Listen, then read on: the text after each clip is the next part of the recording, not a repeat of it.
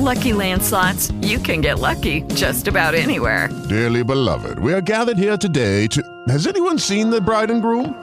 Sorry, sorry, we're here. We were getting lucky in the limo and we lost track of time. No, Lucky Land Casino, with cash prizes that add up quicker than a guest registry. In that case, I pronounce you lucky. Play for free at LuckyLandSlots.com. Daily bonuses are waiting. No purchase necessary. Void where prohibited by law. 18 plus. Terms and conditions apply. See website for details. With the Lucky Land Slots, you can get lucky just about anywhere. This is your captain speaking. Uh, we've got clear runway and the weather's fine, but we're just going to circle up here a while and uh, get lucky. No, no, nothing like that. It's just these cash prizes add up quick. So I suggest you sit back, keep your tray table upright, and start getting lucky. Play for free at LuckyLandSlots.com. Are you feeling lucky? No purchase necessary. Void where prohibited by law. 18 plus terms and conditions apply. See website for details.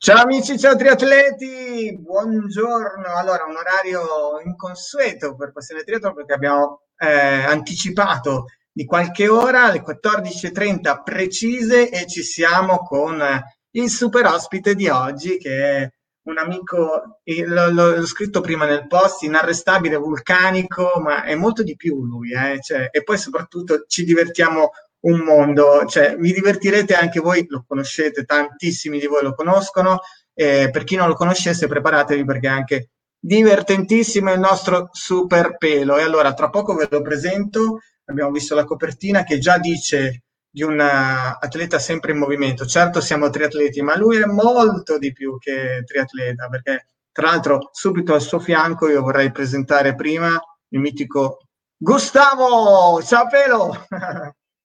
Alle tue spalle vediamo anche appunto Gustavo. Sì. Dici un po', come stai? Sto, mo- sto molto bene, eh, vedi sono sparnassato perché oggi sono andato in acqua ed è Oh, attenzione. Allora, spieghiamo bene prima che appunto, visto che abbiamo passato quel, quel periodo, Andre, in cui venivamo tacciati di essere gli untori. È tutto in regola? È tutto Siamo tutti in regola, eh, tu sai che molto ironicamente ho anche fatto una maglietta come untore certificato, domani arriva sempre, noi abbiamo la certificazione ufficiale, tutto in regola, possiamo andare in spiaggia, possiamo entrare dalle spiagge libere, almeno a Cesenatico, a distanza de- dei soliti due metri, ma credo che in acqua il virus affoghi, e, però devo, devo dire che veramente parliamo già di, di, di, cose positive, probabilmente grazie a tutto questo periodo quello che è l'acqua e la natura sta sicuramente rifiorendo ed è veramente una, una grande figata, se si posso dire. Spettacolare il Guarda. Sì. Ottima la temperatura. E io oggi Vai. Eh, scusami, oggi eravamo sul, sul, uh, fuori casa sul prato a vedere nel cielo c'erano una marea di rondini, eh, anche quello veramente il sentore che quando l'uomo evita di fare troppi casini, troppi danni, la natura rifiorisce. Ecco, è una banalità, ma è, è vero, insomma, no? Ecco, lo sappiamo. A proposito di natura, vi dico che ho lasciato dietro Gustavo perché è un po' irruento in questi giorni. ma ne parleremo di quel Gustavo lì. Insomma. Esatto, esatto. Ascolta, beh, innanzitutto salutiamo i nostri amici che ci stanno seguendo sia su Instagram ma soprattutto sulla pagina Facebook di Mondo Triathlon e anche su YouTube e ci sono subito i primi commenti. Io non lo conosco questo Fabrizio Brocutela che dice Rino e poi dice ciao pelo. Rino non lo male perché ci vuole l'H nel mezzo. Comunque Fabrizio Brocutela lo conosciamo tutti, è quel bro che si ci fa sbandare un attimo, in realtà è il grande Fabrizio Cuttela di, di sempre nel triathlon. Adesso leggi un po' cosa dice. Una rondine non fa primavera, ma nemmeno una primavera fa rondine. Ecco, poi dice che io faccio le battute che ah, lui, non, non fanno ridere. Lui sicuramente vince il premio Cucciolone. e salutiamo anche conosce. salutiamo anche il mitico nonno Guido. Lui si autodefinisce nonno Guido in realtà è un uh, Guido Donà è un uh, Ironman un triatleta Ironman veramente appassionatissimo come lo è il nostro Andrea Di Giorgio detto Pelo ovvero Pelo detto eh, Andrea Di Giorgio dalla polizia stradale come dice Aldo Rock no? che è Aldo Rock dalla polizia, polizia stradale chiamato Aldo Calandro. Cominciamo da, da, questo pelo. Da dove arriva questo pelo? cioè si intuisce? Però... sì sai, eh, sai com'è? Io avevo come penso tanti tanti bambini o che sono stati piccoli hanno avuto sempre il parente o piuttosto che il genitore che davano mignoli con l'intento di farlo arrabbiare. Io ero un, bimbo piccolo, diciamo, quindi molto più piccolo di adesso anche come dimensioni, più o meno il pelo che avevo nelle braccia era sempre questo. potevo sembrare un batuffolo. E allora avevo questo zio che cominciava a chiamarmi pelo, ma in modo anche molto assiduo, molto frequente, per farmi arrabbiare e sono caduto nel tranello fino ai 12, 13, forse 14 anni. Poi dopo ho deciso che probabilmente quel pelo eh, andava visto sotto un aspetto positivo, mi avrebbe dato tante opportunità e l'ho fatto mio fino ad integrarlo dentro al mio nome e quindi diventare Andrea Pelo di Giorgio. E oramai è così, come Dario da Donardone, oramai fa parte di te, Pelo. Le, le braccia sono cresciute, il pelo si è, si è formato un pochettino, direi di essere peloso, ma abbastanza normale. Dai. Poi a un certo punto dovremmo raccontare anche di Pelò, eh? Sì. C'è anche questa tagliare... Bene. Ascolta, eh, innanzitutto, vabbè, ci hai già raccontato che la tua, la tua fase 2, cioè, ci hai già raccontato come la stai svolgendo. Non avevo, non avevo, personalmente grossi dubbi sul fatto che saresti subito stato straattivo, ma in realtà come hai vissuto questa, questo lockdown, come si, dice, come si dice? Beh, eh, diciamo bene, se posso dirlo, eh, è chiaro che tutte le strette danno fastidio, eh, è chiaro che io mh, ho i miei, diciamo, i miei pensieri e, e, posso dire, senza voler trovare a dire con nessuno, che secondo me c'è stato un po' di esagerazione, cioè quindi il togliere la libertà fino al cancello, dal cancello di casa in poi è stato veramente un po' troppo grosso. Per persone mm. come me, come te, come altri, credo che certe cose eh, siano importanti, ma ci danno delle sensazioni, ci danno delle emozioni, ci danno diciamo una parte di vita. Io sono disposto a diciamo, fare di meno e, e, sicuramente a limitare determinate cose, ma togliere del tutto fino a questi punti no. Eh, mm. però ho fatto un po' come i bambini, è la, chi è stato meglio in questo periodo sono stati i bambini, perché quella è la grande qualità che hanno i bambini, la fantasia, l'immaginazione mm. e la creatività. E io ho fatto uguale, mi sono messo lì e come tu poi ben sai, perché tanto hai fatto un percorso, eh, ci sono delle leggi che dicono che dove noi non abbiamo il controllo, chiaramente tutto quello che investiamo nei posti dove non abbiamo controllo è energia buttata via. E quindi mi sembrava inutile eh, buttare via dell'energia in qualcosa contro il quale non potevo fare niente. Quindi è chiaro che ci sono delle cose che non ti vanno bene, ti fanno arrabbiare,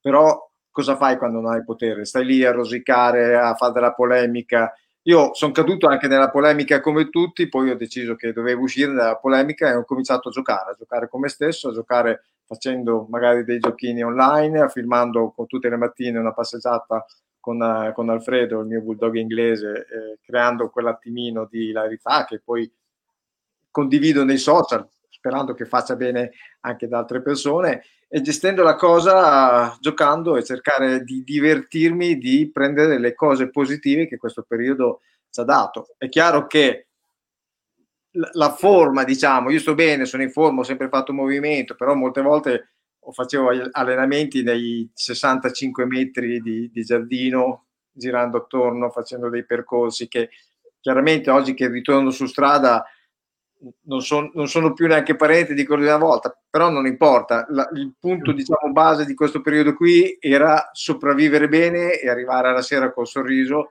e andare avanti e, e non perdersi, entrare, sai, quelle spirali che vai sempre più giù dopo certo. più. E quindi l'ho affrontato così, come i bambini, e penso che sia stata forse l'arma vincente che ancora mi sta facendo uscire. È chiaro che da lunedì, quando mi ha detto Andrea puoi andare a correre in giro, e da oggi o ieri che posso, sono potuto andare al mare, per me è già tutta un'altra cosa. E, ah, oggi quando sono entrato in acqua e mi sono fermato un attimo, tra l'altro ho filmato anche una clip che vediamo se venuta bene, là in mezzo, mm, non so, sono delle sensazioni che mi hanno portato a pensare, senza voler fare polemica, a, al perché io mi arrabbio con chi dice uh, ma cosa vuoi che sia rinunciare a questa cosa qui? Eh, è tantissimo e per la gente come me è tantissimo, nonostante siamo disposti a farlo. Come magari per uno è tantissimo rinunciare a, a vedere Beautiful. Eh, ognuno ha le sue, no? Ognuno ha le sue modalità, i suoi modi per andare avanti e, e quindi quando togli qualcosa a qualcuno per il quale è importante, sicuramente diventa una cosa difficile. E lì bisogna reagire un pochettino con la mente, con, uh, io dico con il gioco, voglio sempre essere bambino voglio giocare. Io aggiungo due cose. Innanzitutto che tu sei, hai questa capacità di immaginazione, di eh, gioia nel cuore che ti porti dentro da, del bambino che hai dentro di te, anche eh, emergenza coronavirus a parte. Era, era, tua, faceva parte di te già da prima, eh, diciamolo perché no, sei certo. così. E l'altra cosa che, che volevo aggiungere sul tuo, su quello che hai detto, mi trovi perfettamente d'accordo, è che eh, c'è stato un momento, lo diciamo anche un po' prima, insomma, eh, in cui eh, si è travisato anche una verità che è assodata, ovvero che fare sport non è solo il fatto che ci fa star bene a noi che siamo patiti dello sport e, e lo viviamo da tanti anni. Il fare sport fa bene all'essere umano, è un qualcosa che porta benessere fisico e, e mentale a qualsiasi essere umano, che poi ci siano delle persone che non vogliono farlo per loro scelta, sta nella scelta, nella libertà degli esseri umani, ma che questa sia una cosa che faccia bene e quindi era quella roba lì che strideva no? del fatto che ecco stai andando a correre, sei l'untore, sei quello che porta il coronavirus in giro. Quella era una follia che ci auguriamo che sia passata totalmente, anche se si sente ancora qualcosina ogni tanto anche in questi giorni. Insomma. Ironicamente ne esco diciamo più ricco perché ho un verbale in più nel quale mi si dice che non potevo camminare perché non me l'ha detto, non, non ho la richiesta del, del medico curante. Quindi mm. quando io ho detto è per, è per, la mia salute psicofisica, ah. mi è stato detto il certificato medico, ma non c'è bisogno che, che ci sia un dottore che attesti questo, lo diciamo da tanti anni, e però adesso è un verbale, chiaramente sul quale ho fatto ricorso, che, che, che è lì. Eh, va bene, va bene, dai, siamo in fase 2, vediamo, siamo, siamo, due persone, abbiamo tanti amici che ci stanno seguendo, sicuramente eh, che portiamo energia positiva, ecco, questo è il senso anche di questa allora, nostra chiacchierata. In modo ironico, per me tutte le cose devono comunque riuscire a creare un sorriso, anche, anche e tu sei, sei, veramente maestro in questo e, e grazie per quello che fai, insomma. E cominciamo però dagli albori, allora. Eh, io ti chiamo Andre, ti chiamo Pelo un po' così, magari ti chiamo anche Rino a un certo punto, come mi viene Gustavo. Ascolta, ehm, il tuo esordio nel triathlon ovviamente, quindi magari ci dici anche quello che facevi anche prima di approdare al triathlon, se, se c'erano altri sport che facevano già parte della tua vita, e a che età e come mai, perché, chi te l'ha fatto fare? Allora, vabbè, il, eh, il, mio esordio nel triathlon è stato nel 1997 o fine 96, 97, sì, a fine 96 eh? i pensieri, quindi l'entrata in piscina, perché diciamo che io sapevo nuotare, ma non ero un nuotatore, sapevo nuotare perché sono nato al mare e sarebbe una bestemmia non, non, non saper nuotare. Dove sei nato precisamente? Sono nato a Cervia, sono nato a Cervia. Proprio Cervese Doc. Dove ancora, dove ancora risiedo anche se vivo a Cesenatico, una piccola frazione di Cesenatico insieme a Lisa. E ho iniziato a Gatteo con un uh, triathlon olimpico, eh, credo che fosse campionato italiano allora, eh, dove per, giusto per evidenziare le mie caratteristiche da nuotatore uscì, chiaramente c'era una grossa, una grossa burrasca, ma uscì credo in 56 minuti dalla prova dei 1500 metri. Uh. Però fu, fu fu qualcosa di molto positivo.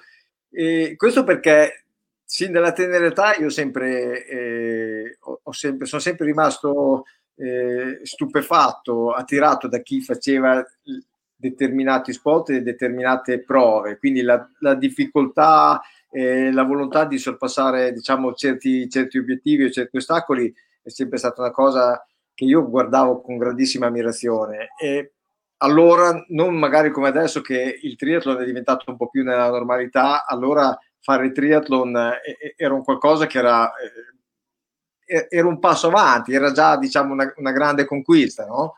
E, eh.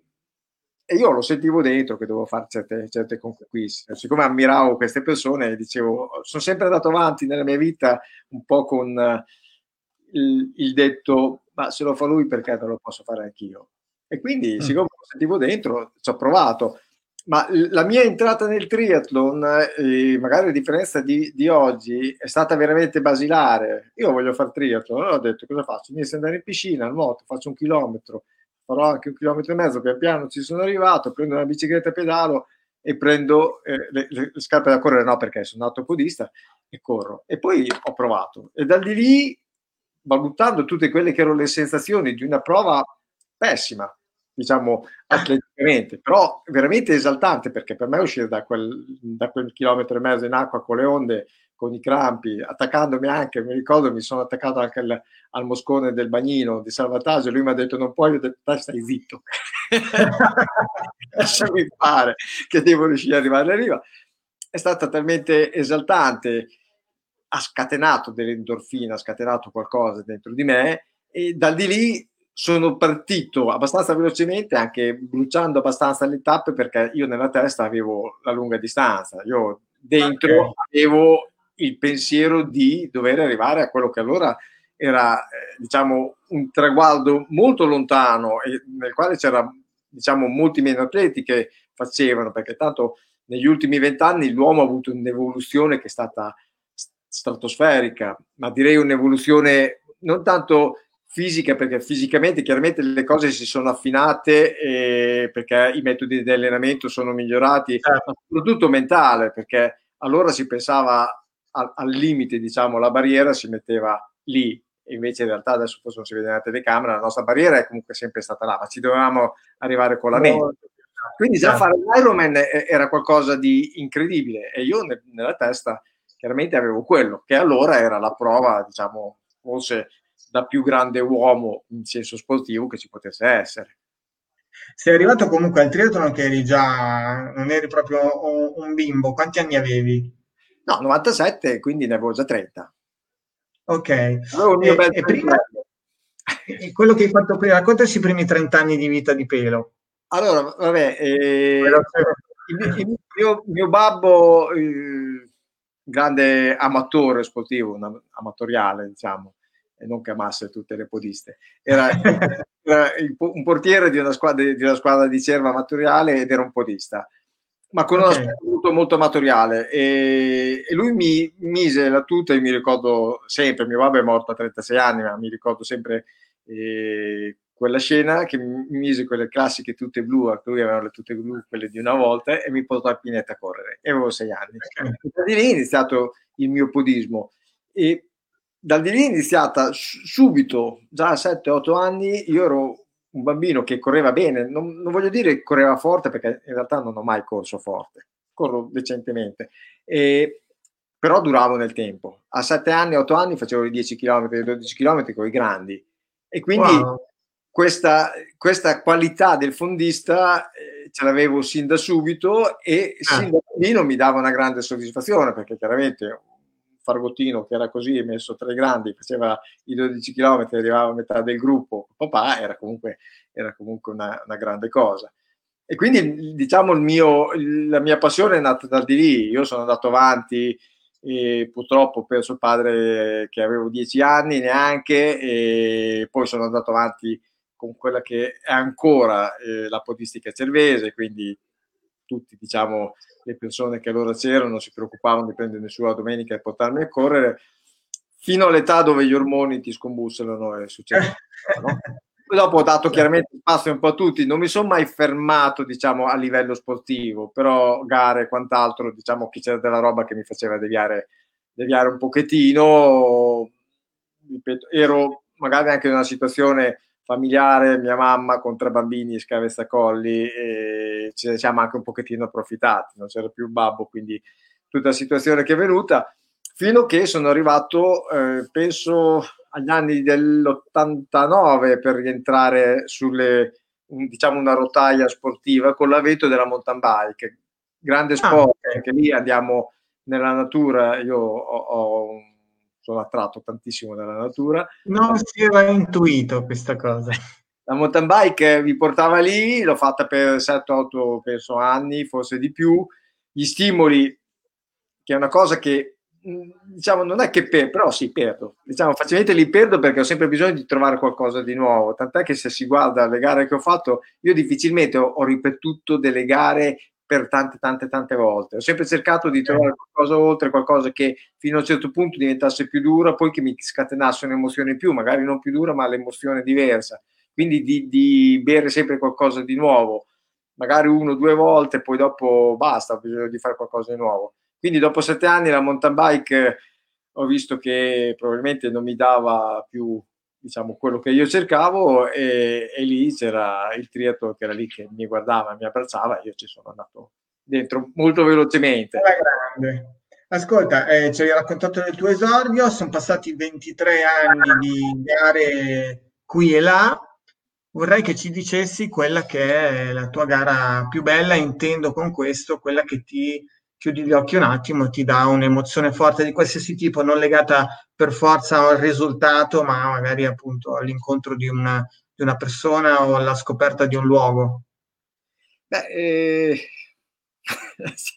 è, un, è, un, domandone questo, perché ogni gara in realtà mi ha dato, certo, dato, certo. dato, tanto, eh, soprattutto tutte, le, tutte le, le novità, diciamo, che io ho portato al mio interno. Quando ho permesso... Allora, facciamo così, guarda, facciamo questa, eh, ti, ti, faccio questa, questa deviazione alla domanda. Quali sono per te le cose che più apprezzi eh, nelle gare in cui che ti sono rimaste più nella mente e nel cuore? Quindi se tu pensi alle, alle gare che più belle, ognuno ti ha dato qualcosa, mm, che cosa, che cosa ti ha dato? Che cosa ricordi di più di una gara?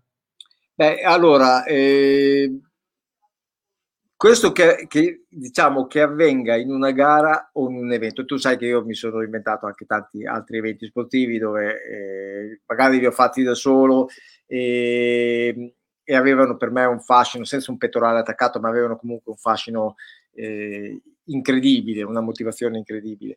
Penso che la cosa che è, diciamo, emersa più nel tempo, che si è ingigantito in più nel tempo, è quella che, che forse ci sono arrivato da due anni a dargli un nome, comunque è l'assenza di confini, io la chiamo così, è, è questa possibilità di, di, essere investito dalla libertà. Io ricordo sempre eh, la, prima, la, prima, gara, la prima volta che io andai nel deserto in Mauritania e feci una gara a tappe di 200, 250 km, mi sembra che erano sei maratone più una, gara, più una tappa da 80 km anche notturna.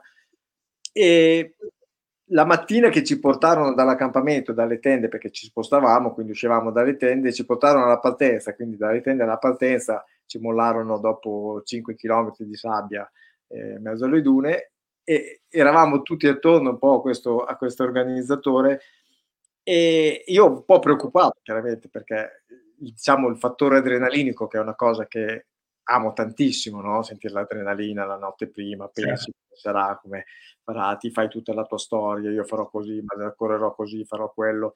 E chiesi a, a, a Cyril, che era uno zingaro dell'organizzazione, fantastico, lo chiamo zingaro perché tale era, diciamo, nell'organizzare proprio con questa apertura mentale. Gli chiesi... It is Ryan here and I have a question for you. What do you do when you win? Like, are you a fist pumper? a woohooer, a hand clapper, a high fiver. I kind of like the high five, but if you want to hone in on those winning moves, check out Chumba Casino. At ChumbaCasino.com, choose from hundreds of social casino style games for your chance to redeem serious cash prizes. There are new game releases weekly, plus free daily bonuses. So don't wait. Start having the most fun ever at ChumbaCasino.com. No purchase necessary. VGW. Void were prohibited by law. See terms and conditions. 18 plus. With the Lucky Land slots, you can get lucky just about anywhere. This is your captain speaking. Uh, we've got clear runway and the weather's fine, but we're just going to circle up here a while and uh, get lucky. No, no, nothing like that. It's just these cash prizes add up quick. So I suggest you sit back, keep your tray table upright, and start getting lucky. Play for free at LuckyLandSlots.com. Are you feeling lucky? No purchase necessary. Void where prohibited by law. 18 plus terms and conditions apply. See website for details. Siri, ma dove andiamo? C'era questo arbusto secco del deserto, eravamo attorno all'arbusto io ho detto ma qual è la, di- la, direzione? E lui mi fece così, là, col dito puntato. E allora mi ricordo che io ero di fianco e guardai questo dito e una volta finito il dito lasciai, lasciai correre l'occhio e, e, e, l'occhio correva fino all'infinito senza, senza tanti punti sui quali io potevo fare riferimento e, e quindi quella è stata una sensazione che mi ha invaso perché per me andare lì dentro voleva dire che in qualsiasi, in qualsiasi frangente io dal di lì potevo girare, potevo deviare sinistra, destra, eh, di sbiego, tornare indietro. E quindi que- quella che oggi è diventata l'assenza di confini, che la vivo dentro, anche in una situazione di lavoro, anche nel Covid-19, l'assenza di confini per me era importante perché è permesso qui dentro di poter cambiare, di poter decidere in qualsiasi minuto di fare una deviazione. E, e per me è importantissima. Questa sensazione l'ho vissuta chiaramente in tante gare, in tanti ambienti che, che, diciamo, alle quali io ho partecipato, quindi deserti, quando sono andato sì. freddo del Minnesota, negli ultra triathlon, negli Ironman, perché poi diciamo sei in una bolla, sei dentro una bolla che, che, è la tua bolla, sei tu che sei lì dentro e quindi riesci mentalmente a, a escludere tutto il resto. E poi ci sono chiaramente delle gare dove c'è l'agonismo eh, che è più forte, ci sono delle gare che l'agonismo è meno forte perché va diciamo trattato anche in un'altra maniera proprio all'interno della gara stessa, quindi lo devi ascoltare o non certo. ascoltare. Però eh, il sapere che in realtà ogni gara, ogni sfida che tu fai, in realtà è una sfida con te stesso. Poi c'è un gioco che è esterno, che è quello che mi mette in partenza e mi dice guarda Piero che devi battere Dario Nardone o devi battere Fabrizio Cutero. Eh, ti piace, eh, vabbè, ti piace vincere come facile allora. No, però, però, per dire, la realtà è questa, no? È chiaro, questo ci sta per l'agonismo, per dare... però in realtà la sfida ce l'hai con te. E, e, e questo, diciamo, fa sì che ogni gara che io ho fatto, anche quelle sbagliate, se arrivavo in fondo sicuro di aver dato il massimo di me stesso, anche se non ero poi andato bene, mi, mi davano una soddisfazione. Certo. E quindi diciamo che ogni gara mi ha dato sicuramente qualcosa. Poi il deserto, eh, per me l'Africa, il deserto è, è qualcosa di, che, che, ti parla di libertà e ti infila dentro la libertà. E il freddo, il freddo è stata una sfida incredibile. Io penso che sia stata la, gara più dura che abbia mai fatto, almeno per la mia mente è stata sicuramente la gara più impegnativa che abbia mai fatto. Gli ultra vediamo, vediamo l'espressione del freddo. Com'è? Quella del freddo. Vediamo l'espressione del freddo. Quell'espressione lì del freddo, in realtà, ti, ti dico questa, in realtà doveva essere diversa, perché quando sono partito al freddo, siccome lì si parlava 27, 32, 35, 36 gradi sotto zero, e ero partito come tutti con la mascherina, con la mascherina diciamo da sci, no? Da mettere sopra. Okay. Però sì.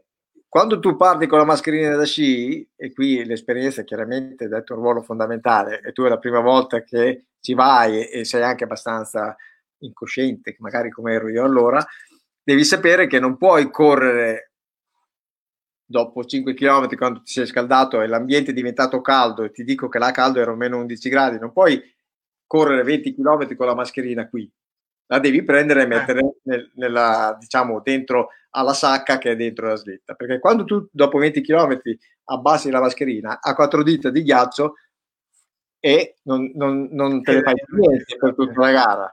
E quindi ecco. sono stato costretto a correre con delle ciglia che si ghiacciavano e proprio ogni tanto dovevo fare la pulizia perché mi si incrostava veramente tutto col ghiaccio. Eh. Allora, dopo ti rispe- anzi, dicelo subito, dove eri nello specifico in quell'occasione? Ero in Minnesota a International Fall, una gara che okay. è stata impegnativissima a livello mentale perché il freddo a me faceva veramente tanta paura, una gara dove mi sono vietato di sedermi per terra perché quando hai sonno eh, ero già esperienza del deserto, mi sedevo e addorment- mi addormentavo già, sognavo già e quindi lì c'era un rischio chiaramente di eh. ipotermia e una gara che per certi versi è stata fantastica, interminabile. Ho avuto dei momenti dove le allucinazioni mi chiedevano di che terminasse a quel punto perché avevo bisogno di vedere la civiltà lì veramente di civiltà non ce n'erano c'erano tre punti su quei 8 chilometri è una gara che tu vai avanti, vai avanti, ti crei delle strade che in realtà non ci sono perché dici adesso giro lì, poi in realtà è tutta una, una vastità, quindi non hai da girare da fare e ti aspetti come in tante altre gare la festa d'arrivo, invece arrivi davanti a un albergo che non c'è assolutamente niente, ti fermi e la finestra dice c'è il numero 36, bene hai finito e quindi non hai Eh, dirà, "Eh, eh, eh, bravo. E quindi, niente, una gara che è stata per me in- incredibile eh, per quello che è stato, per le tante sfaccettature, la paura, diciamo, la forza che ho avuto eh, ne- nel, nel mantenermi eh, attivo, nel non cedere al dormire, nel non cedere a tante cose. E Certo. Quindi quella è una delle gare, sicuramente la più difficile che ho fatto sotto un profilo mentale. Poi dopo fisicamente magari ci sono altre prove che mi hanno devastato di più, magari è stato Eh, adesso, adesso ti racconti, però non ci hai detto, volevo sapere velocemente invece qual è sta- quando è stato e qual è stato il tuo primo Ironman. Allora, io ho esordito nel 1997 in Svizzera, a Zurigo, quando ancora Ah, c'era... ma subito prima annata, Gatteo e poi Io- Zurigo. Ho fatto del 96 la- l'esordio, perché è stato Ok. subito l'anno dopo. Perché poi Vedi. il primo anno ci misi il triathlon lungo dell'isola d'Elba, che quell'anno lo mise Girasole. Certo, campionato italiano. Il secondo anno andai a Zurigo e andai a Zurigo perché era duro, perché ancora c'era eh, quel giro da, diciamo, da... L'Airbreak Hill, giusto? Esatto, si faceva due volte, 18%, Sì. dove la cosa bella di quel giro lì, quello che ti diceva l'enfasi, ti portava, è che facevi quella salita volando perché c'era le ali di gente, di gente, e certo. poi prendevi una discesa pericolosissima tutta asiata, eri completamente in bambola perché pagavi tutto quello che in salita diciamo, Certo, quella salita lì me la ricordo anch'io, No, insomma, veramente vai, un- vai su gasato da, da tutte le urla che ti, ti fanno gli spettatori. una roba incredibile e un grande Ironman. Io in Svizzera andai tre volte, mi sembra. Il mio percorso Ironman è stato così: ho esordito lì, poi andai anche a Gerard Mer, eh, che lo fecero un anno molto molto bello. Mamma mia, anche avevo fatto degli Ironman simili, perché anch'io ho fatto Germain, tra l'altro nell'edizione Eh. caldissima, il primo anno di Ironman France. Eh, bellissimo, bellissimo. Bellissimo. E- ma la mia idea all'inizio, come po' l'idea diciamo, della maratona, era battere il muro, no? E chiaramente c'è, Sì. nella maratona c'è il muro delle tre, lì c'è il muro dei dieci. Poi dopo, una volta, una volta diciamo, sfondato quello, boh, due o tre volte mi sembra, no- non di più, e la motivazione mi ha portato chiaramente a, a un bivio, eh, che era quello, se valeva più la pena impegnarsi tecnicamente negli allenamenti per migliorare il tempo, quindi dire Sì. poi 9,45, 9,40, o se, o se valeva la pena fare delle gare più dure. E io ho scelto la seconda perché alla fine... E non alla- avevamo grossi dubbi. No, è- un discorso, a me piace magari di correre forte, poter andare forte, ma poi piacendomi la libertà piace anche Certo. andare dappertutto. Mi piace anche la cosa, mi, la cosa che mi piace, e che sottolineo sempre, eh, è che mi piace avere la possibilità di fare tutto. Quindi non voglio essere, cioè preparare un Ironman fisso o solo una maratona per fare il tempo, cosa che magari potrei anche fare anche oggi, forse potrei ancora riuscire a fare, però mi fa, mi fa rinunciare a tantissime cose. Invece io voglio essere sempre nella condizione di dire domani c'è una 100 km, vado a fare la 100 km, c'è una 5 km, vado a fare la 5 km, c'è un triathlon lungo, vado a fare quello, c'è una, uno swing run, vado a fare quello, anzi adesso mi piace tantissimo. E, e quindi questo mi ha portato a questa decisione, diciamo, di essere meno tecnico negli allenamenti, di avere queste finestre più aperte che mi garantiscono la libertà e di poter affrontare qualsiasi cosa mi passi per la testa. Eh, insomma, è proprio pelo, questo è, la- è- il tuo, è il tuo motto, in effetti. Ascolta, invece, eh, qual è la gara dei tuoi sogni, ovvero quella che ancora non hai fatto e che vorresti fare? E, e ovviamente si spiega anche il motivo. Allora, domandone. Quindi, so- io, secondo me ce n'è una decina di quelle più incredibili. Ma una gara dei miei sogni che mi- mi è stata abbastanza nella testa era stata la Badwater, alla quale ho tentato per Mm. due anni di, di iscrivermi, ma non sono stato selezionato. Detto questo, ho mollato, ho mollato la presa, anche perché adesso sicuramente non ho più in testa certe cose che magari avevo 6-7 anni fa. E... Tra l'altro, scusami, apro e chiudo parentesi perché proprio stamattina parlavo con un caro amico, probabilmente lo conosci anche tu, Nicola Placucci, che è, è insomma romagnolo anche lui e, e si è qualificato e se, nella speranza che si, si possa disputare a luglio dovrebbe appunto gareggiare come unico italiano quest'anno. Quindi lo salutiamo magari. Molto, molto, molto, molto, umile e, e veramente molto bravo. E... Ti assomiglia, eh? eh? Ti assomiglia come modalità, insomma. Quindi diciamo che quel, quel progetto lì boh, l'ho, l'ho, lasciato lì, lo, non è che abbia più un grosso stress. Io gli ho detto, ragazzi, alla terza volta, la terza volta che mi dicevano di no, gli ho detto, peccato, venivo per vincere e ho chiuso un po' il libro. Diciamo che adesso forse di, di gare che ancora non esistono ho avuto um, un'esperienza, è stato uno swing run estremo che l'abbiamo fatto. With the Lucky Land slots, you can get lucky just about anywhere. This is your captain speaking. Uh, we've got clear runway and the weather's fine, but we're just going to circle up here a while and uh, get lucky. No, no, nothing like that. It's just these cash prizes add up quick. So I suggest you sit back, keep your tray table upright, and start getting lucky. Play for free at LuckyLandSlots.com. Are you feeling lucky? No purchase necessary. Void where prohibited by law. 18 plus terms and conditions apply. See website for details. in uh, Francia, ma non a livello gara, che sono stati 117 km, mi sembra, tra tutto con 17 wow. km di nuoto. Due anni fa, in aprile, acque fredde, Alpi, che è stata veramente bella. E quello mi piacerebbe, con le difficoltà chiaramente che ci sono nel nuoto, nello speedrun, di dover nuotare di notte, che è quasi impossibile. Però penso che qualcosa io ho delle idee malsane che ho già nella testa. Attenzione ragazzi, se Piero hai le idee, no, giù, magari a livello di vacanza, però fare dei veri e propri viaggi con sui run piacerebbe tantissimo. Ho già delle cartine segnate destra e sinistra. No, eh, mi fai paurissimo, io ho paura del progetto. E... Buono, eh.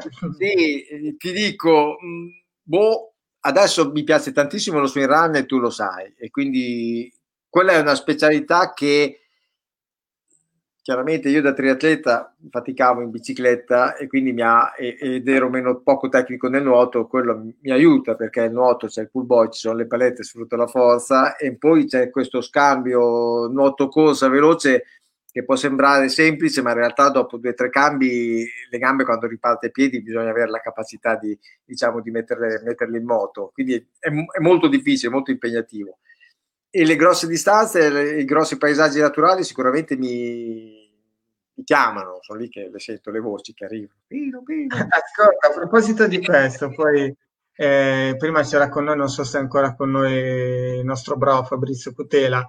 Eh, la prima volta che poi abbiamo avuto più a che fare in maniera, cioè ci si conosceva di vista, ci siamo visti poi il Surfing Shop, la, la tua prima società, eh, c'eravate in giro per le gare, insomma, eh, la prima volta che ho avuto a che fare personalmente in maniera più importante con il pelo è stato qualche anno fa in occasione del Varano Lake Triathlon. Ma tu non hai fatto la gara, hai fatto molto di più. Adesso stavi raccontando del tuo rapporto con la bicicletta e io mi ricordo i racconti della tua impresa anche notturna in bici, anche di, dei tuoi accompagnatori, di chi appunto ti faceva la scorta e quindi volevo che in, uh, ci dessi un po' dei lampi di quella incredibile avventura. Eh, sul, sul eh, il Varano Lake, eh, grazie a te, grazie anche a, a Fabrizio soprattutto che era il movimentatore che poi mi aveva seguito dall'anno in cui io sono andato giù in Puglia di corsa per la spiaggia, quindi io Fabrizio l'ho ricordato lui, dopo è stato partner, è stato il mio ufficio stampa quando abbiamo attraversato le Alpi con io,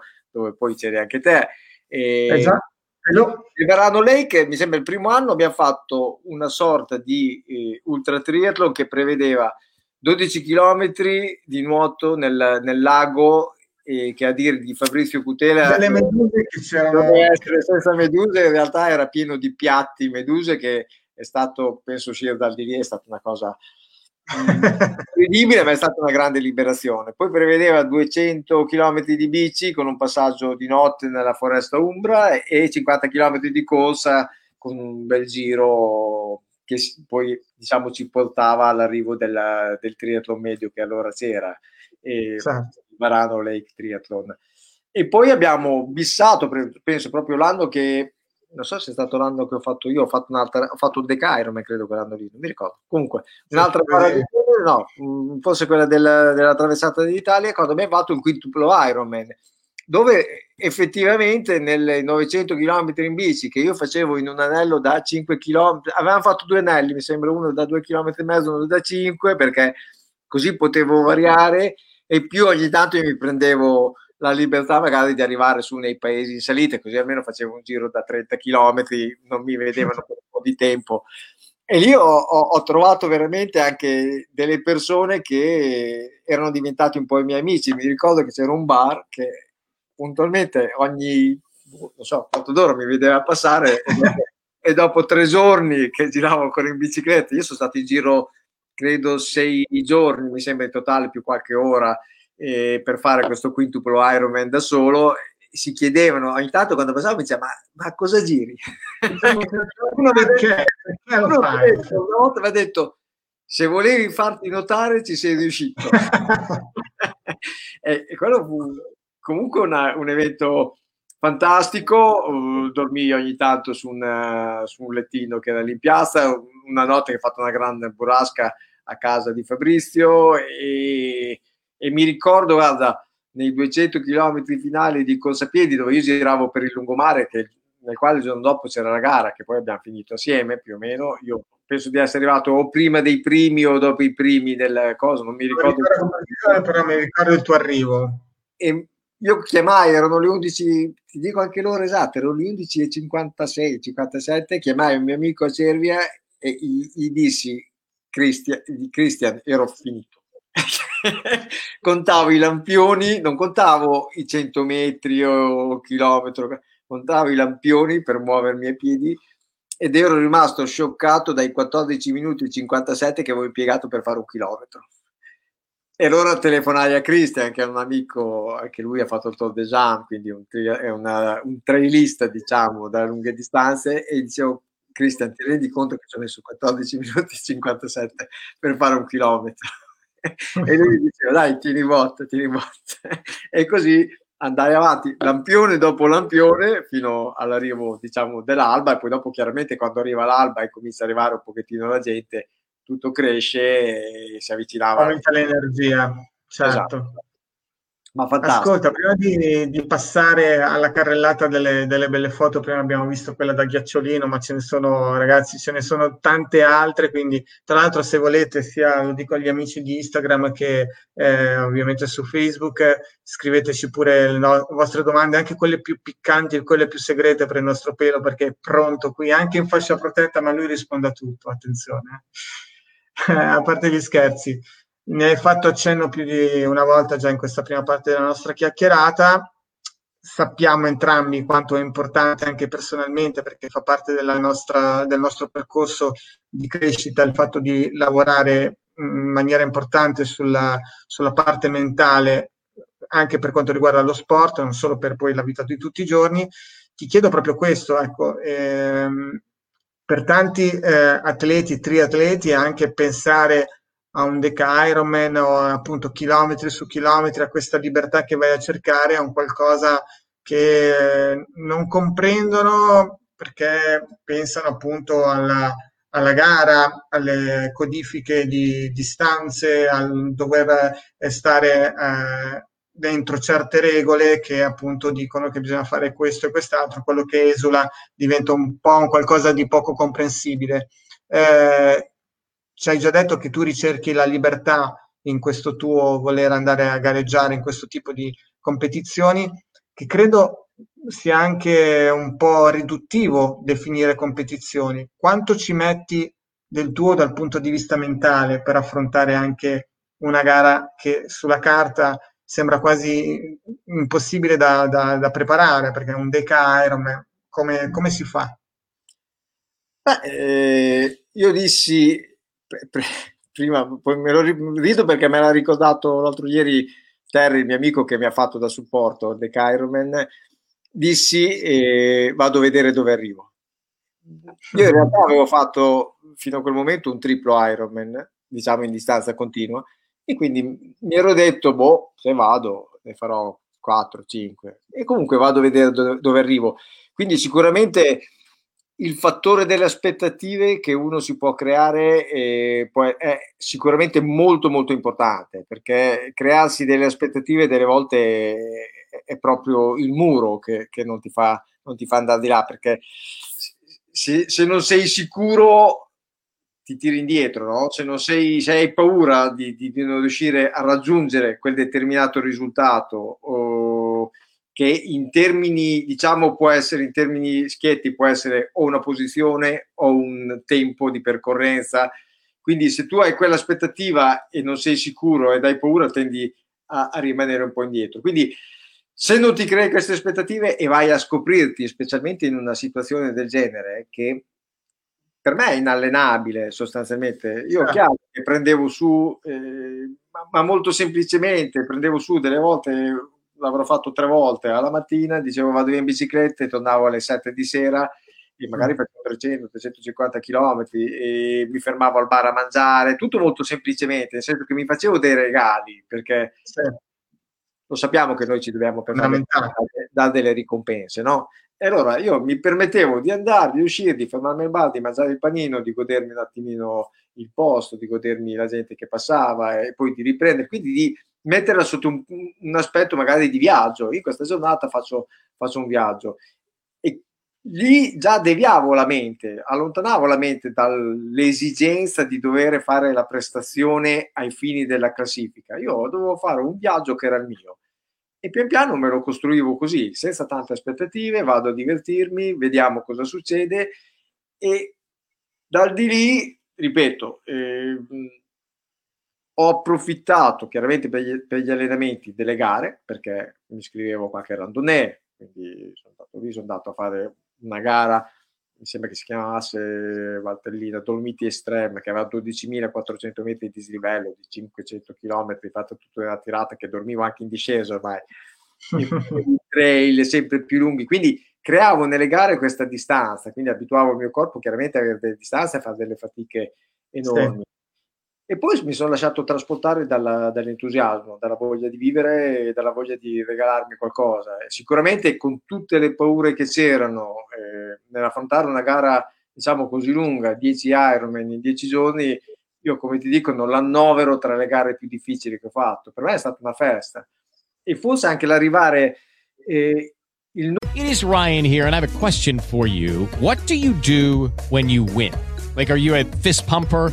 A woohooer, a hand clapper, a high fiver. I kind of like the high five, but if you want to hone in on those winning moves, check out Chumba Casino. At ChumbaCasino.com, choose from hundreds of social casino style games for your chance to redeem serious cash prizes. There are new game releases weekly, plus free daily bonuses. So don't wait. Start having the most fun ever at ChumbaCasino.com. No purchase necessary. BGW. Void were prohibited by law. See terms and conditions. 18 plus. Non troppo pronto mi ha giovato perché io al sesto giorno sentì lo scatto della bicicletta e, di, e, e, dicevo con Terry, sono entrato in forma, perché la bicicletta dopo 5 giorni di 180 km al giorno in realtà la facevo molto meglio. E, mm.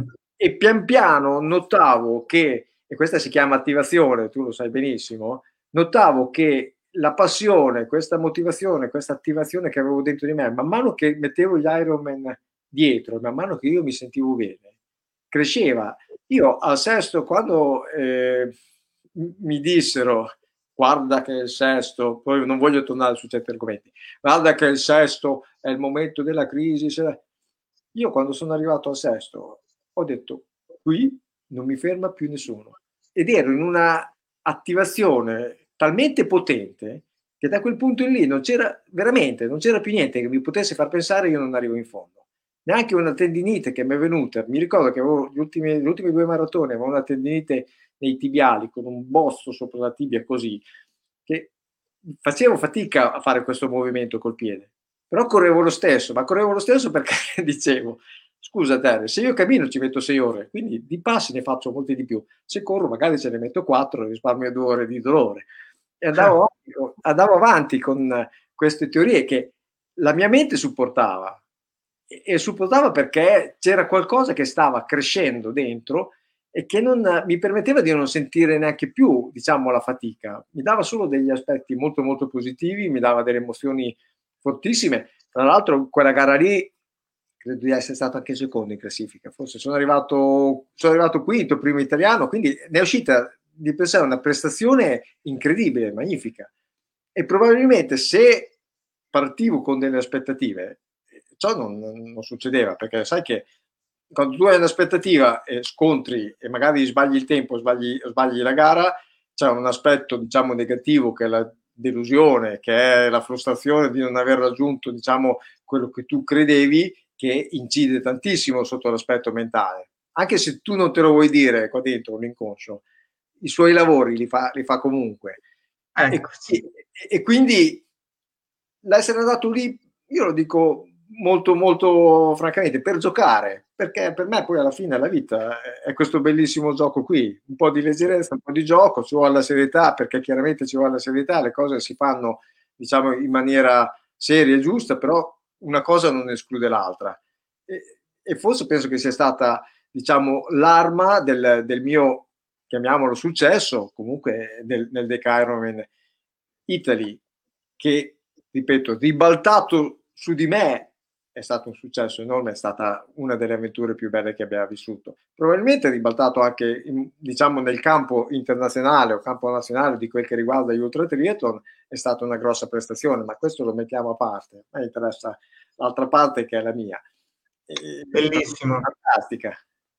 Ci piace un sacco, Andre, anche perché la considerazione che abbiamo fatto poi anche giorni fa con Roberta Liguori, che ovviamente anche tu conosci, Ironman e trainer, eh, master trainer di PNL, insomma, che con, con la comunicazione e con la mente eh, sa, sa, il fatto suo, diciamo, eh, quello che dicevamo, quello che appunto era il mio sentore, che abbiamo condiviso più volte anche con te, che il fatto che veramente il, il triathlon è un maestro di vita, così come gli sport di endurance, nel senso che ci insegnano senza dirci magari in quel momento il nome che hanno, poi degli, ci danno la possibilità di utilizzare degli strumenti che ci servono in quel frangente per superare quella crisi, per affrontare quella paura, per andarti a prendere quella medaglia o il traguardo in cui c'è solo uno dal balcone che, che ti chiede il numero e, e, che poi in realtà una volta che consapevolizzi, magari perché hai la voglia, la fortuna, l'interesse di fare un percorso di vita di approfondimento,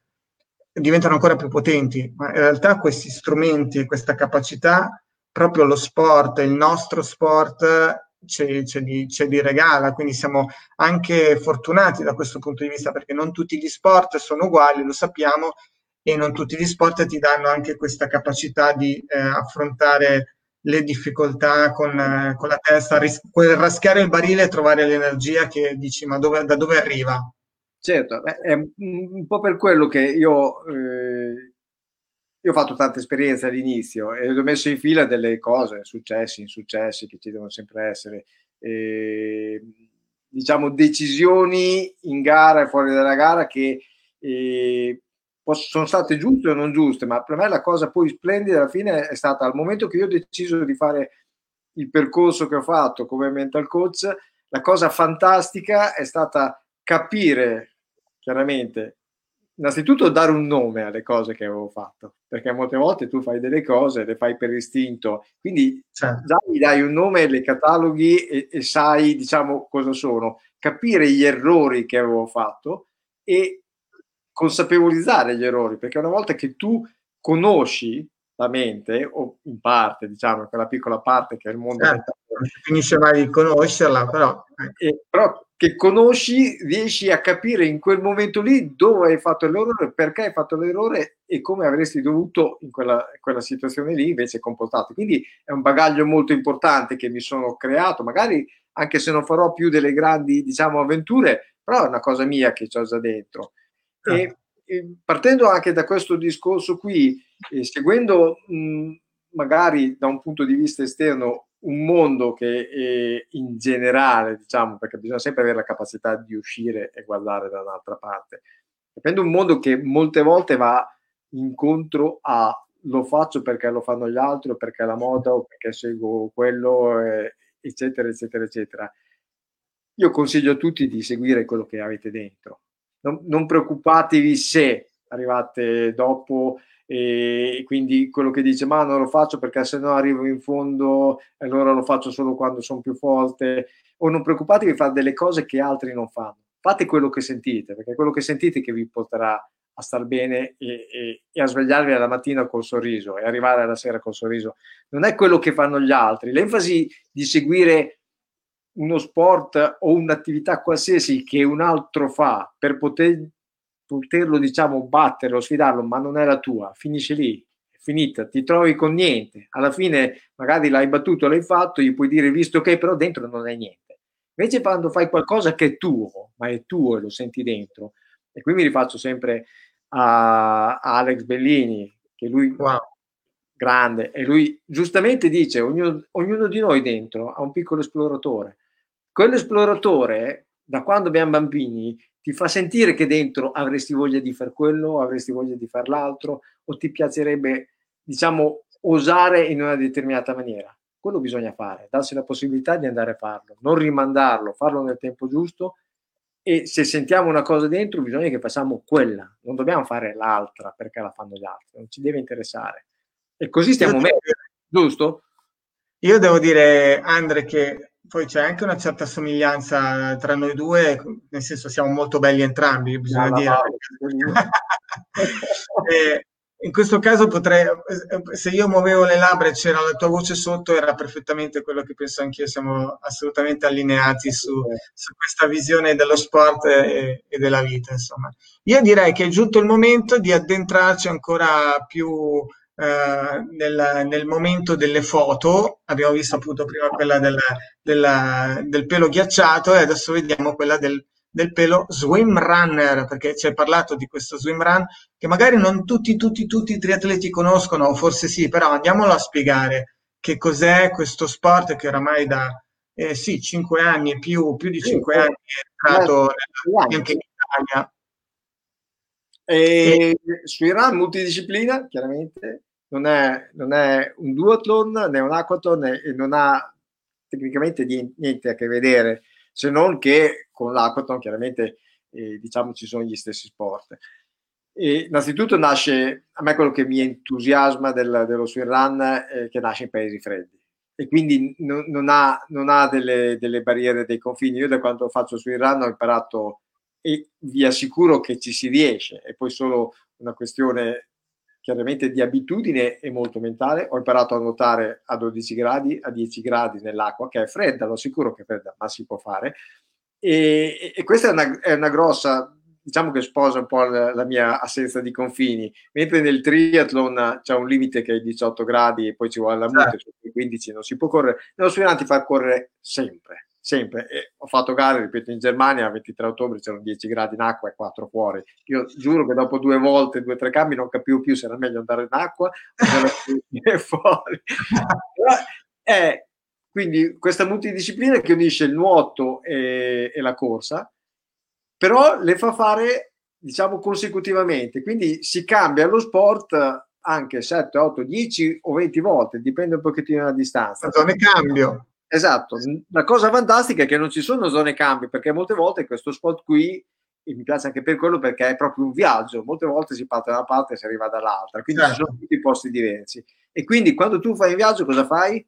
Hai la valigia, è uguale lì, tutto quello che hai in partenza lo devi avere all'arrivo, considerando che dovrai nuotare con le scarpe, che sembra una cosa difficilissima, eh, sembra una cosa che come fai? In realtà le scarpe galleggiano, quindi si tratta di non usare le gambe, abbiamo l'uso del pull boy, abbiamo le palette che possiamo usare. E tutto questo ce lo dobbiamo portare dietro nella corsa, compresa magari la muta quando ci sono le condizioni del freddo che si può aprire nella parte sopra, una muta diversa che permette solitamente con le gambe tagliate, permette di correre meglio e dall'altra parte quindi si corre come si vede qui con le palette in mano, con eh, la cuffia infilata sotto gli occhialini. Nelle gare lunghe ci sono i gel da mettere dentro la muta nelle tasche come al solito, c'è il roadbook perché ci sono certe gare che, dove giri in mezzo alle foreste, in mezzo dei posti che necessita e quindi è proprio come fare un viaggio. E la difficoltà fisica eh, che eh, potrebbe sembrare eh, diciamo minore, ciao Antonino, ho salutato Guadagnino che è un amico che sta guardando, la, la difficoltà fisica è veramente notevole. Innanzitutto perché sei in uno sport che ti permette, specialmente nelle distanze corte, di essere sempre a pieni giri. Perché tu corri e quando corri il sangue va molto alle gambe e quindi tendenzialmente lui sta lì, diciamo, e quando entri in acqua, grazie all'uso anche del pull boy, lavori sulla parte sopra. Quindi sostanzialmente hai due, due è come se ti, ti, ti dividessero, no? E riesci Certo. sempre a essere ai massimi, ai massimi livelli. Solo che la cosa, diciamo, difficile, quella che diventa più difficile è quando tu entri in acqua e le gambe sono piene di acido lattico e le lasci fermi per 20-30 minuti, quando riparti a piedi le devi rimettere in moto. E la sensazione muscolare nel rimettere in moto, poi tu hai provato, non è la più semplice, specialmente dopo due o tre, tre cambi. Dentro tutto questo c'è un'eu- un'euforia che per me è fantastica, è diversa, perché sei quasi sempre nella natura e sei un po' più rude e selvatico, diciamo, torniamo più nella natura, più come l'uomo era forse una volta, anche come era il triathlon magari una volta, senza fargli delle critiche, perché non è una critica, chiaramente le cose si evolvono, però quando entro in un lago, diciamo, eh, su una gara di speedrun in mezzo alla foresta, io entro, c'ho un chilometro e mezzo, c'ho la bandiera dall'altra parte, e dico dove devo andare? Là. Là. là. C'è tante boe, tante cose, quindi è un po' più tuo la rotta e quant'altro, deve essere un pochettino più probabilmente, eh, non dico sveglio, attivo, no? Guardare ogni Certo. tanto di più, perché in un lago a Mergosto faceva una traversata di, di un chilometro, no, due chilometri e due, mi sembra, o due e quattro la traversata di tutto il lago di Mergosto, se non vai dritto a campanile, che prendi di riferimento quello, chiaramente ne fai molto di più, perché nel nuoto si fa questo. E quindi ha tutto questo aspetto che oh, io lo considero più, più per fare una, una, metafora, un po' come viaggiare al pitture, un po' come farsi i biglietti, andare in Africa e deciderà quello che, che devi fare. E, e lo, lo, considero, diciamo, più vero, no? Mi, mi, perlomeno personalmente mi entra più dentro questa possibilità di sbagliare, di decidere, ma anche di avere del vantaggio rispetto eh, magari al concorrente che si sbaglia perché non segue bene il campanile, però secondo, secondo me è molto, molto bello e molto importante. E quindi c'è questo corrersi dietro di queste due discipline che ti accompagna all'arrivo, dove sarà la fine del viaggio, e dove raccogli la, la tua gioia di aver fatto una, una prestazione stupenda, perché se hai dato tutto, io dico che sempre una prestazione stupenda. Allora rivediamo un attimo questa foto, poi passiamo oltre. E qui l'arrivo di Aquatic Runner, che è la prima gara che si è disputata in Italia. E salutiamo ovviamente Matteo Benedetti. Che non so se non è online perché sennò sarebbe già saltato sulla sedia, avrebbe già mandato 20 messaggi. Lo salutiamo perché è veramente una persona speciale. E appunto Aquatic Runner unisce Grado e Lignano Sabbiadoro attraverso appunto le isole dalla laguna. È una gara veramente meravigliosa. L'hai sì. fatta, io dico già solo la possibilità di passare a piedi, quindi come, come figura umana con le tue gambe, senza bisogno di ausili, dentro quelle isole che sono chiuse al pubblico è un grandissimo regalo perché ti senti proprio parte di, della natura. Assolutamente. Allora, intanto salutiamo anche Giovanni e vediamo altre foto, le avevo già pronte qui, eccoci qua. Questa foto qua mi piace molto, perché è proprio, è proprio pelo style. Sì, questa richiama, in realtà potrei dire che è l'alba notevole, ma non è l'alba notevole, questa è qualcosa di più dell'alba notevole perché è la partenza che dopo poche bracciate che feci, e non mi ricordo l'anno, ma quando mi feci come sfida personale la 9 colli ultra triathlon. Quindi partii a nuoto, a nuoto da solo all'alba, e qui avevo un fotografo che mi seguiva sul Moscone, e feci a fine di Milano Marittima, tra Milano Marittima e Lido di Savio, 25 km di nuoto. Poi presi su la mia biciclettina da quel bagno lì, mi andai a inserire attraverso, passando da Santa Maria Nuova a Vertinoro nel Giro della Nove Colli, che feci due volte in bicicletta, poi abbandonai la bicicletta, ero seguito chiaramente da un camper e mi feci la Nove Colli una volta a piedi. E stette in giro 89 ore, questo era il 17 agosto, eh? 89 ore di fila con, mi sembra, nella corsa a piedi presi un temporale brutto tempo e c'è un'altra foto che, che lo dimostra perché eh, quella lì è l'unica volta esatto questa pensa che dopo questa che era dall'una di notte fino mi sembra alle 8 o le 10 di mattina acqua ma forte e dopo questa foto qui che, che si vede io adottai addirittura l'ombrello. Chiesi di andarmi a prendere un ombrello ed è stata l'unica volta che correvo con l'ombrello perché non ne potevo più dell'acqua che arrivava da tutte le parti. Detto questo, comunque quella foto lì eh, mi, mi, mi, ricorda il contatto con la natura. Noi lo facciamo da penso 11 anni, credo. Si chiama Alba Notevole, è una, un evento molto semplice, molto, molto facile, dove invito delle persone a venire a nuotare al mare all'alba. Entriamo in acqua 20 minuti prima e andiamo proprio fuori di 500 metri a vedere questa scena che vediamo. Ed è una cosa diversa, perché avere il sole che nasce lì davanti a te, con tutti i colori, riflessi che ci sono nel mare, poi se ti giri in tutto quello che sono eh, la fila di alberghi che ci sono, che hanno tutte le vetrate, è una roba fantastica, perché poi nel silenzio il mare è sempre, quasi sempre calmo, e quello che si sente sono i rumori dell'acqua, le risate che facciamo noi, che magari siamo dai 10 alle 30 persone, è capitato, eh, ma andiamo avanti da 11 anni a fare questa cosa qui e credo che si faccia anche quest'anno, perché tanto il mare si può andare, esatto. andremo avanti. Noi, noi c'è sapere che il nostro pelo è anche un poeta, un romanticone, quindi ci racconta queste cose e ci fa emozionare solo, solo al pensiero. Allora, ti faccio vedere altre due foto prima di addentrarci nella Gustavo Story. Allora, vediamo. Eccola qua, questa in piscina, cioè pelo in piscina, mi suona strano, eh? Pelo in piscina. piscina è, questa è, è, la, è, la, piscina di Pergusa, dove, okay. dove ci fu appunto il Deca Ironman, piscina da 25 metri, ogni giorno facevamo i nostri 3 km 8, io ero in corsia con un uh, Marines, penso inglese o americano, eh, che cosa americano? Che alla prima, alla prima, diciamo, alla prima gara, primo, primo giorno, mi chiese se volevamo dividere le corsie tra destra e io a sinistra e io dissi, a me piace girare nella corsia e dissi no, facciamo andata di qua, ritorno di là e poi scoprì che fu veramente una grande scelta perché lui andava quel po' più forte di me e io ho detto, ci, gli avevo detto chiaramente, giustamente, ci diamo i cambi, però quando ci davamo il cambio lui dietro non ci stava. Quindi dal di lì, dalla prima volta in poi, capì che lui andava avanti e io gli stavo dietro. Alla grande.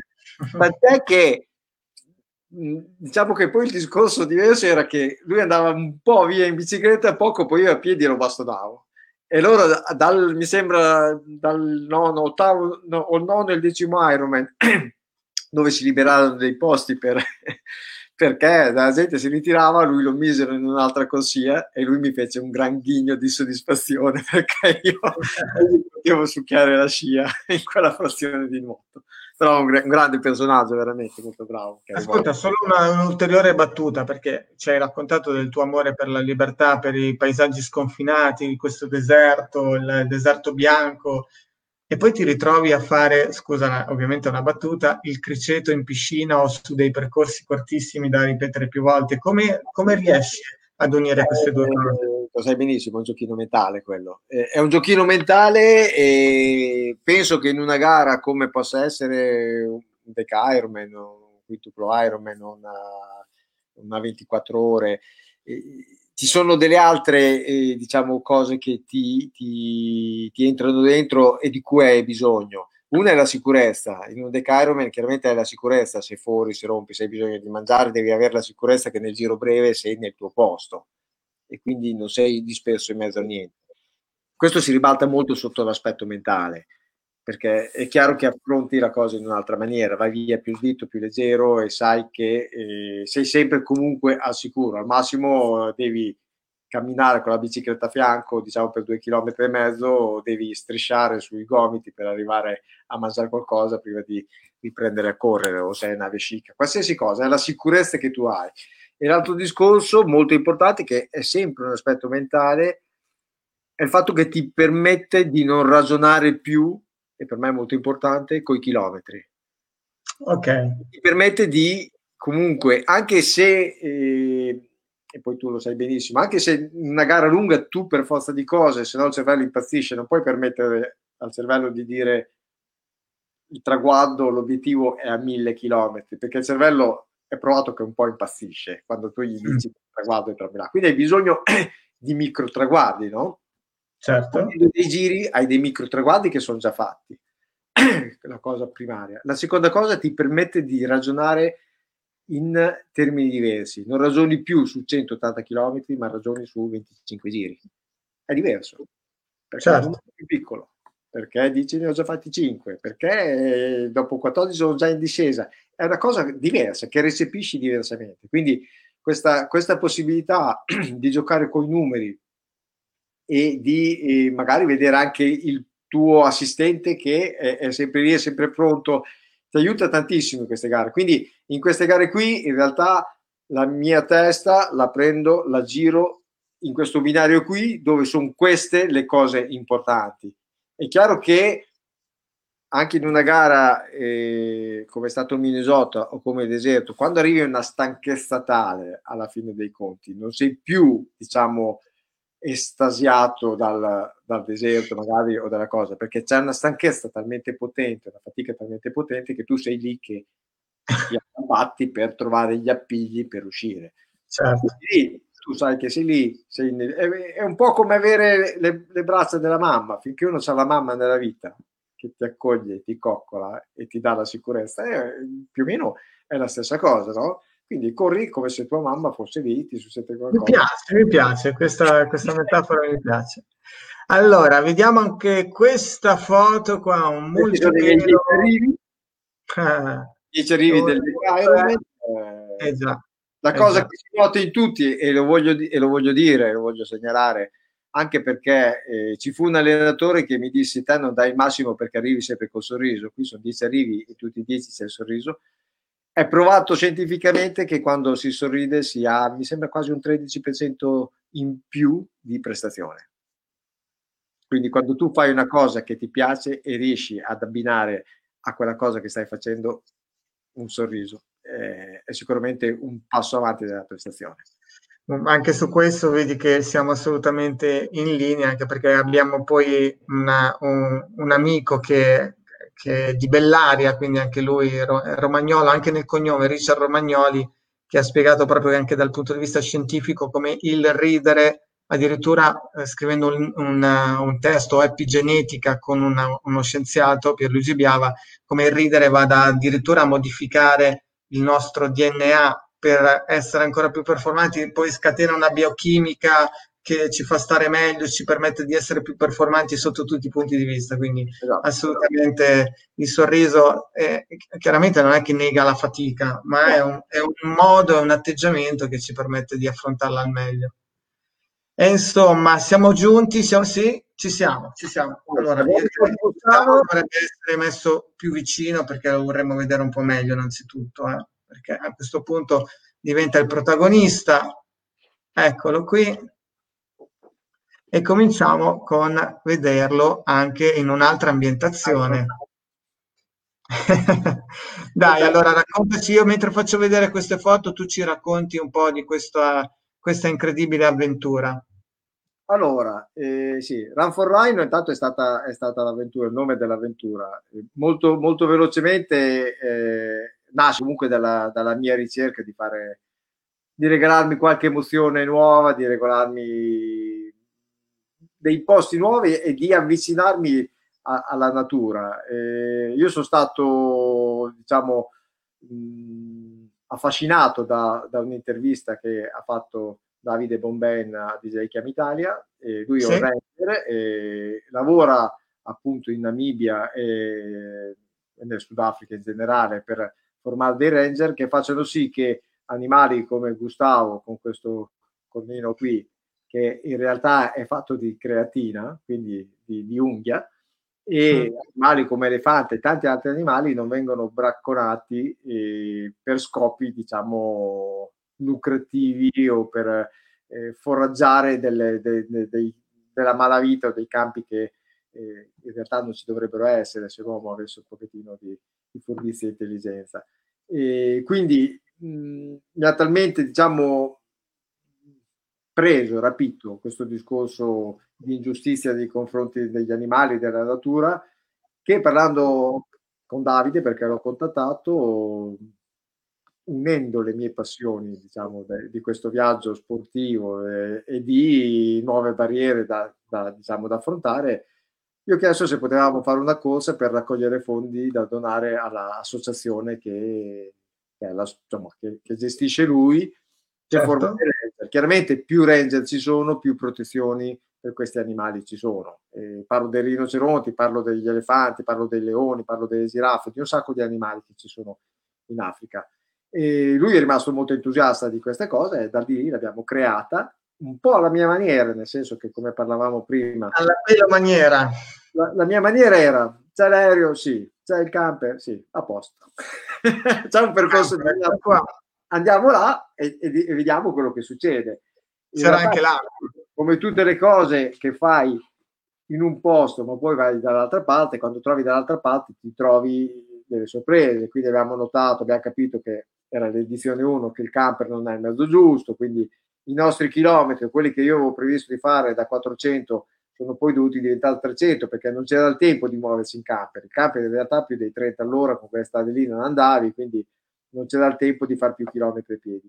Ma quello non è mai stato un problema perché il problema era raccogliere i fondi, no? il nostro obiettivo era raccogliere i fondi, non era innalzare Pelo che fa una grande impresa. Pelo andava lì e si divertiva e con sua moglie Lisa e con due amici come Marco la fotografa che, Gerico che ha fatto tutte le foto che hai fatto vedere, andava là a godersi la vacanza.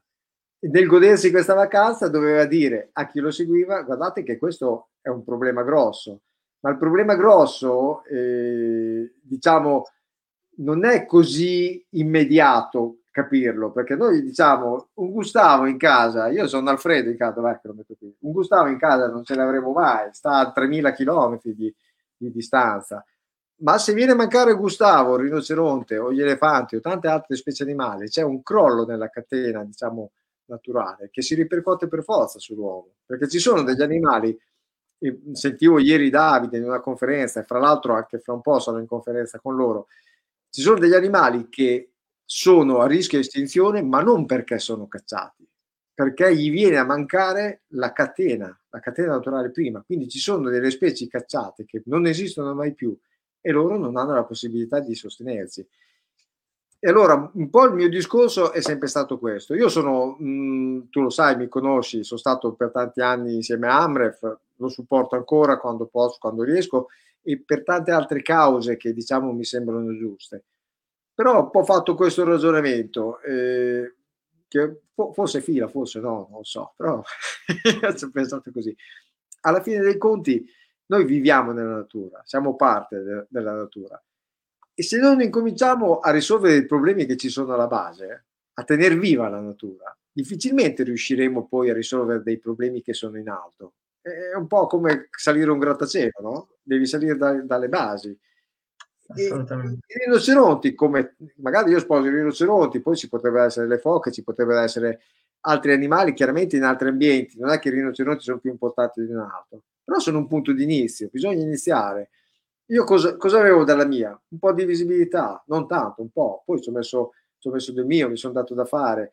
La corsa, ripeto, da atleta forse è stata l'unica cosa, l'ultima cosa non c'era ritmo, non c'era niente di predisposto, c'era la possibilità di farla tutti, camminavo con Marco, correvo con la Lisa, quindi non dovevo avere una prestazione per forza di fare, se non 37 km al posto di 50 era uguale, se non 45 era uguale, ma c'era il gruppo che faceva una cosa e c'era un'idea che portavamo avanti.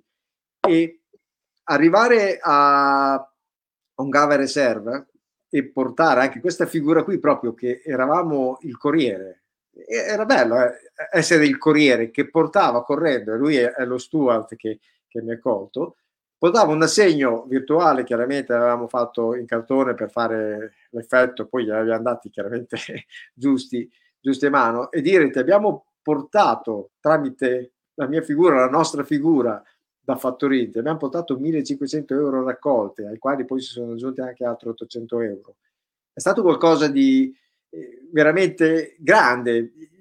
ma più del gesto, perché l'avevamo fatto noi, perché ci siamo messi in gioco, perché abbiamo creato qualcosa, perché abbiamo creduto in qualcosa, creduto e vissuto, perché andando lì, correndo diciamo in mezzo a quelle piste, che sono diverse da un deserto, perché nel deserto sì, pensi di incrociare un cammello, un serpente, lì può uscire un elefante, un rinoceronte da qualsiasi parte, non ci sono delle protezioni, lì si vede un, un cartello alle mie spalle, piccolino, in quel cartello lì c'era attenzione attraversamento elefanti. Concettualmente, ecco. mentalmente è una cosa diversa, perché quando passi lì sei dentro la natura, sei parte della natura e non hai paura della natura, perché non hai paura che un elefante ti attraversi la strada o ti butti sotto, perché sei in un clima, in un equilibrio che è completamente diverso. E credimi che eh, il ranger, il ranger, lo Stuart Crawford, che era il manager là, mi disse quando gli ho donato l'assegno, quello che avete fatto è una cosa meravigliosa. E mentre mi portavano in giro per il parco per cercare i rinoceronti, che sono poi l'unico essere che non abbiamo visto, visto che gli hai fatto le cose, ma i rinoceronti non abbiamo visto, io sono andato avanti un pezzo con questa frase nella testa e con i miei occhi umidi, mentre diciamo gli altri erano tutti intenti, a, a entrare nel pensiero di quello che eh, era stato, aveva, o, o, non so, il significato che per me e per noi era stata quella, quel gesto, quell'avventura, quella cosa che in 7-8 giorni si è trasformata in un sogno perché in realtà eravamo un equipaggio veramente affiatato, divertente, abbiamo riso sempre, abbiamo affrontato tantissime problematiche, ruote che si foravano, il camper che la temperatura andava su, i freni che si bloccavano, tantissime cose che in mezzo a un deserto diventano importanti. Non, non è una cosa.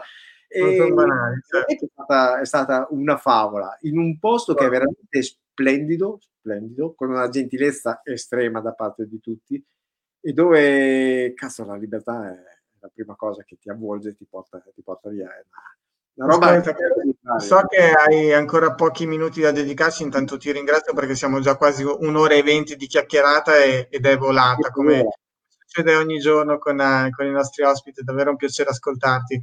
Eh, so che hai innanzitutto un'altra bella iniziativa da, di cui parlarci proprio a riguardo di Gustavo, giusto? Sì, eh, sì. questo ritorna... Magari lo dettagliamo meglio anche su, anche su Mondo Triathlon ovviamente, però se ce lo eh. vuoi già accennare questo è un po' il proseguo di quello che abbiamo fatto anche all'inizio, diciamo, di questo lockdown, dopo l'otto. Io avevo fatto un giochino che si chiamava Minuteria, che allora si poteva partecipare facendo vedere i minuti di sforzo che si facevano al giorno, no? creando una classifica dei premi molto, molto ironica. Abbiamo aiutato l'ospedale Buffalini di Cesena contro, okay. dando io 800 euro che abbiamo raccolto tra i quali questo giro qui ho detto, vabbè, eh, visto che adesso possiamo correre, non abbiamo i confini, non mettiamo il tempo. Quindi per i podisti e i camminatori c'è mh, mm, un'avventura, c'è un percorso che parte da Kamanjab in Namibia. E arriva un Gava Reserve dove sono arrivato io a portare, io, noi siamo arrivati a portare diciamo quanto avevamo raccolto. Ha bisogno di una forte immaginazione se uno se lo vuole godere, poi ci sono delle foto che metterò e quindi il pensiero di essere là. E ognuno giornalmente può fare dei chilometri, comunicandomi i chilometri creiamo una classifica di corsa che tiene conto solo dei chilometri per i podisti e per i camminatori o Nordic Walking, non tiene conto della prestazione, non è importante. Okay.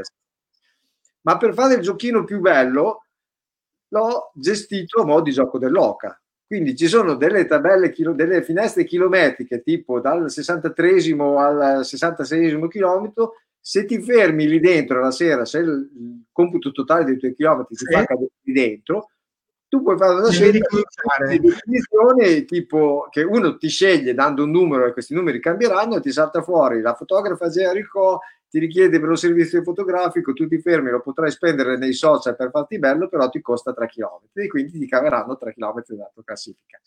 Quindi è un giochino, questo giochino qui che prevede dei premi come le maglie di Run for Rhino, le maglie dell'untore certificato, i libri di Davide Bomben sulla pista degli elefanti, costa 5 euro, diciamo minimo, abbiamo detto c'è 5 euro, poi se uno vuole donare di più. Questi soldi vanno tutti all'associazione per appoggiare il progetto e le attività contro il bracconaggio. Ricordo sempre che più ranger ci sono in queste aree che sono immense, non è proteggere il parco naturale di Cervia. Il Tosha Park è 21.000 km quadrati, una roba, de, una roba del genere. Un po' più grande del parco in Cervia. questo periodo, Dario, è molto importante perché non essendoci più il turismo, i bracconieri hanno campo libero, non c'è più, non c'è più della gente o dei posti che sono occupati dalle gite turistiche, è tutto libero e quindi adesso è molto molto importante. Questo nel suo piccolo eh, vuole fare così. Ricordiamoci che mh, mi sembra che c'è un cambio vantaggiosissimo, nel senso che 300 euro che gli diamo loro fanno veramente tanto. Quindi si può giocare con poco, divertirsi, si può giocare anche se uno non crede, diciamo, a- alla causa. Gioca, se ha voglia di giocare, gioca, si mette in confronto con gli altri, c'è una cartina, si immagina dove può essere arrivato magari si immagina di mettere dietro Pelo o Marco Olmo o Federico Girasole, personaggi che, diciamo, fanno parte del gioco. Bene, bene, bene. E, e- che avremo da dire tantissime altre cose, poi magari anzi, mi sa che ci sta anche una seconda puntata anche per aggiornare sulle cose che andrei a fare. Ti ricordo solo il nome è Run for Rhino Imaginary Race, gara immaginaria, perché in realtà Dove, dove troviamo le informazioni? Le metterò anche su Mondo Triathlon, ma c'è una pagina ovviamente. Facebook c'è l'evento e c'è anche la pagina Facebook Run for Rhino dove l'evento chiaramente lo trovate anche lì dentro, però Perfetto. Se no scrivetemi, ormai mi trovate dappertutto, scrivete a Gustavo che lui risponde, non garantisco per Alfredo che lui risponde poco, sinceramente. Ascolta, l'ultima battuta al volo, anche se so che eh, tu hai, ci hai già raccontato, hai già ripreso a fare tutte le, le cose che ti piace fare e, e i limiti di certo per te sono solo delle, delle situazioni che ti permettono di spronarti e di andare oltre, no? E, mh, cosa pensi di questa situazione, ovvero traduciamola un pochettino in eh, quello che tutti gli atleti e i triatleti chiedono, secondo te quando è che ricominciamo a gareggiare? Un po' questa è la domanda, no, che si fa.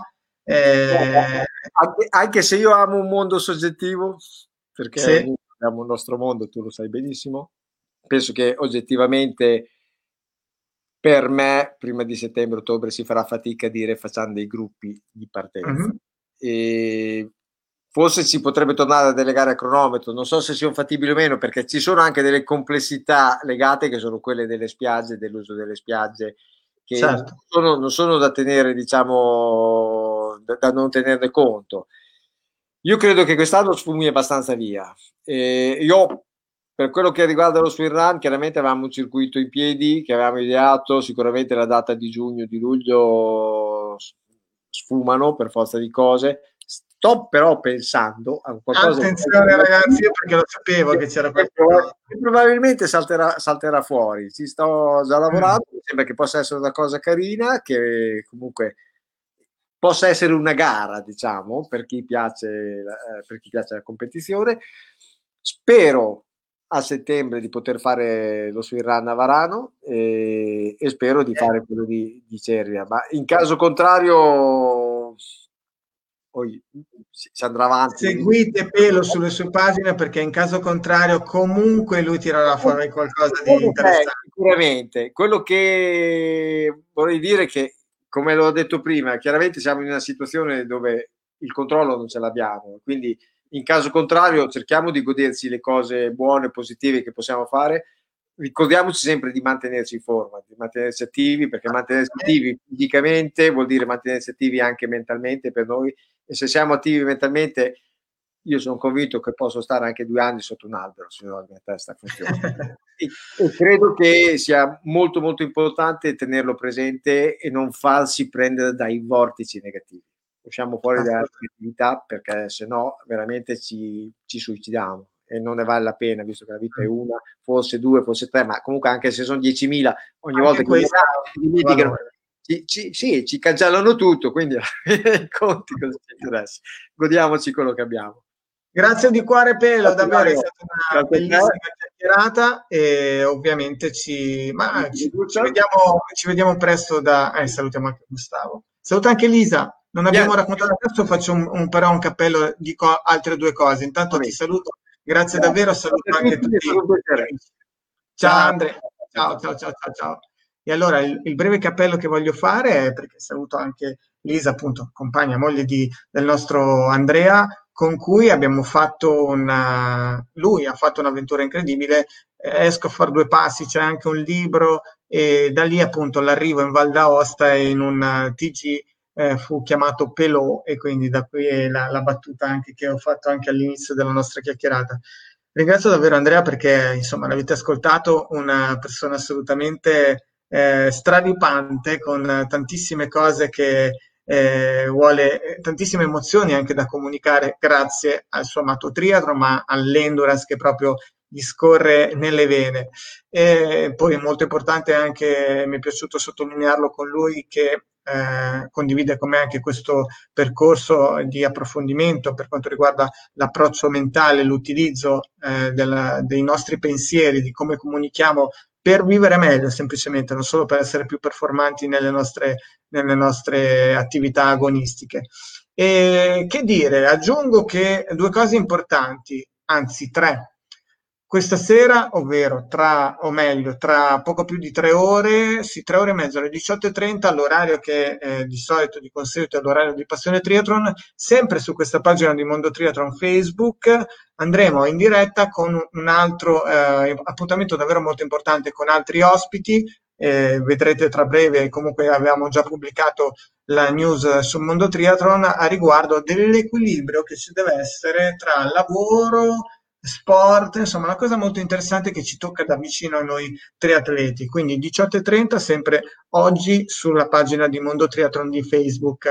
Domani invece a luna ci sarà il 3 week settimana, 3 news settimana, scusate, ovvero questo nuovo sorta di telegiornale in cui vado a raccontarvi tutto quello che è successo di importante, le news più importanti di tutta questa settimana, grazie anche ovviamente al contributo redazionale della nostra zia Ba, Barbara Cologni, e poi, e poi, e poi lunedì, da lunedì comincia la settimana di eh, Passione Triathlon, sempre alle 18.30 non vi voglio ancora svelare tutti gli ospiti, vi dico solo che sarà una settimana incredibile, pazzesca, non che queste non lo siano state, ma continuiamo con questo eh, andazzo davvero. E una cosa ve la voglio dire, lunedì alle 18.30 avrò come graditissimo ospite l'onore, una, un caro amico, sono veramente fortunato anche di poterlo chiamare amico, un certo Alex Zanardi. Ebbene sì, Lunedì ci sarà in diretta con noi Alex Zanardi, quindi adesso avrò modo di divulgare questa news su, sui nostri social, sul nostro sito, quindi preparatevi perché ci sarà veramente tanto da divertirsi. Per ora e solo per ora è tutto, ci vediamo sempre live alle 18.30, oggi eh, giornata di straordinari con tante dirette, vi ringrazio davvero per il vostro supporto e la vostra vicinanza e come al solito, dando c'è io triamo, vi voglio bene. Ciao amici, a tra poco. Ciao, ciao, ciao.